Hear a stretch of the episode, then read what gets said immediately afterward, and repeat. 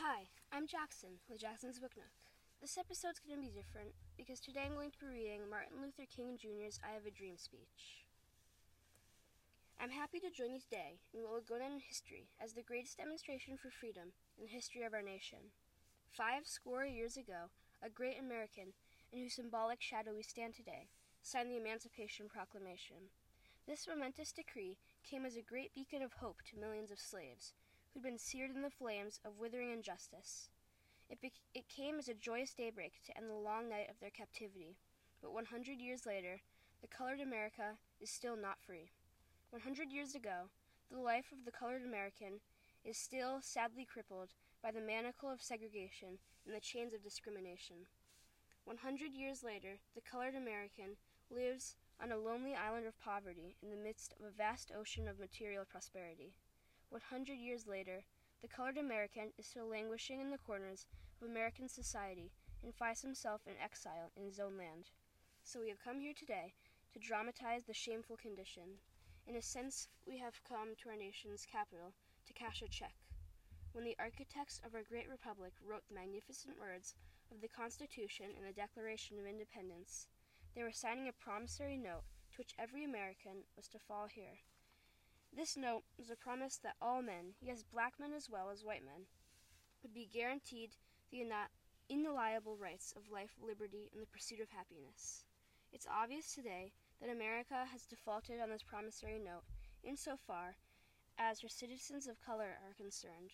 Instead of honoring the sacred obligation, America has given its colored people a bad check, a check that has come marked insufficient funds. But we refuse to believe that the Bank of Justice is bankrupt. We refuse to believe that those are insufficient funds in the great vaults of opportunity of this nation. So we have come to cash this check, a check that will give us upon demand the riches of freedom and security of justice. We have also come to this hallowed spot to remind America of the fierce urgency of now. This is not time to engage in the luxury of cooling off or to take tranquilizing drug of gradualism. Now is the time to make real of the promissory democracy. Now is the time to rise from the dark and desolate valley of segregation to the sunlit path of racial justice. Now is the time to lift our nation from quicksand of racial injustice to the solid rock of brotherhood. Now is the time to make justice a reality to all of God's children. It would be fatal for the nation to overlook urgency of the moment and to underestimate the determination of its colored citizens. This sweltering summer of the colored people's ligament is discontent will not pass until there is an invigorating autumn of freedom and equality. 1963 is not an end but a beginning. Those who hope that the colored Americans need to blow off steam and will now be content with having a rude awakening if the nation returns to business as usual. There will be neither rest nor tranquility in America until the colored citizen is granted his citizenship rights. The whirlwinds of revolt will continue to shake the foundations of our nation until the bright day of justice emerges. We can never be satisfied as long as our bodies, heavy with the fatigue of travel, cannot gain lodging in the motels of the highways and hotels of the cities. We cannot be satisfied as long as the colored person's basic mobility is from a smaller ghetto to a larger one. We can never be satisfied as long as our children are stripped off their selfhood and robbed of their dignity by signs saying, "For whites only." We cannot be satisfied as long as a colored person in Mississippi cannot vote, and a colored person in New York believes he has nothing for which to vote. No, no, we are not satisfied, and will not be satisfied until justice rolls down like waters, and righteousness like a mighty stream. I am not unmindful that some of you have come here out of your trials and tribulations. Some of you have come from areas where your quest for freedom left you battered by storms of persecutions and staggered by the winds of police brutality. You've been the veterans of creative suffering. Continue to work with the faith that unearning suffering is redemptive. Go back to Mississippi. Go back to Alabama. Go back to South Carolina. Go back to Georgia. Go back to Louisiana. Go back to the slums and ghettos of our modern cities, knowing that somehow the situation can and will be changed. Let's not wallow in the valley of despair. I say to you, my friends, we have difficulties of today and tomorrow. I still have a dream. It's a dream deeply rooted in the American dream. I have a dream that one day this nation will rise up and live out the true meaning of its creed. We hold these truths to be self-evident, that all men are created equal. I have a dream that one day, out in the red hills of Georgia, the sons of former slaves and the sons of former slave owners will be able to sit down together at the table of brotherhood. I have a dream that one day, even the state of Mississippi, a state sweltering with the heat of oppression, will be transformed into an oasis of freedom and justice.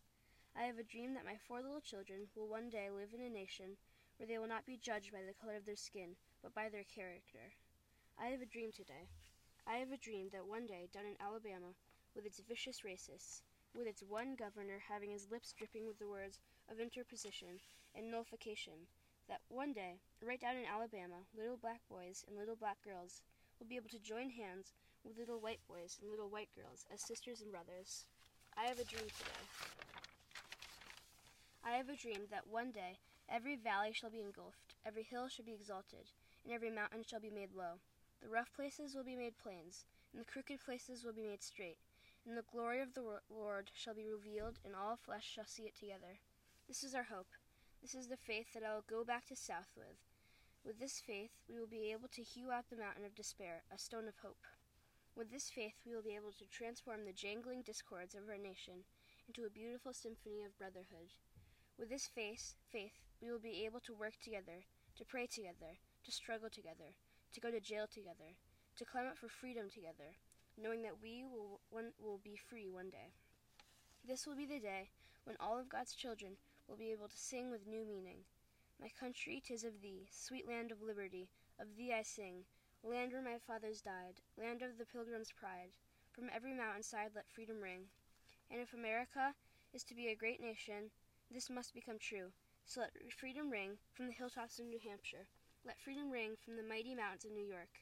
Let freedom ring from the heightening Alleghenies of Pennsylvania. Let freedom ring from the snow-capped Rockies of Colorado. Let freedom ring from the curvaceous slopes of California. But not only that, let freedom ring from Stone Mountain of Georgia. Let freedom ring from every hill and molehill of Mississippi and every mountainside.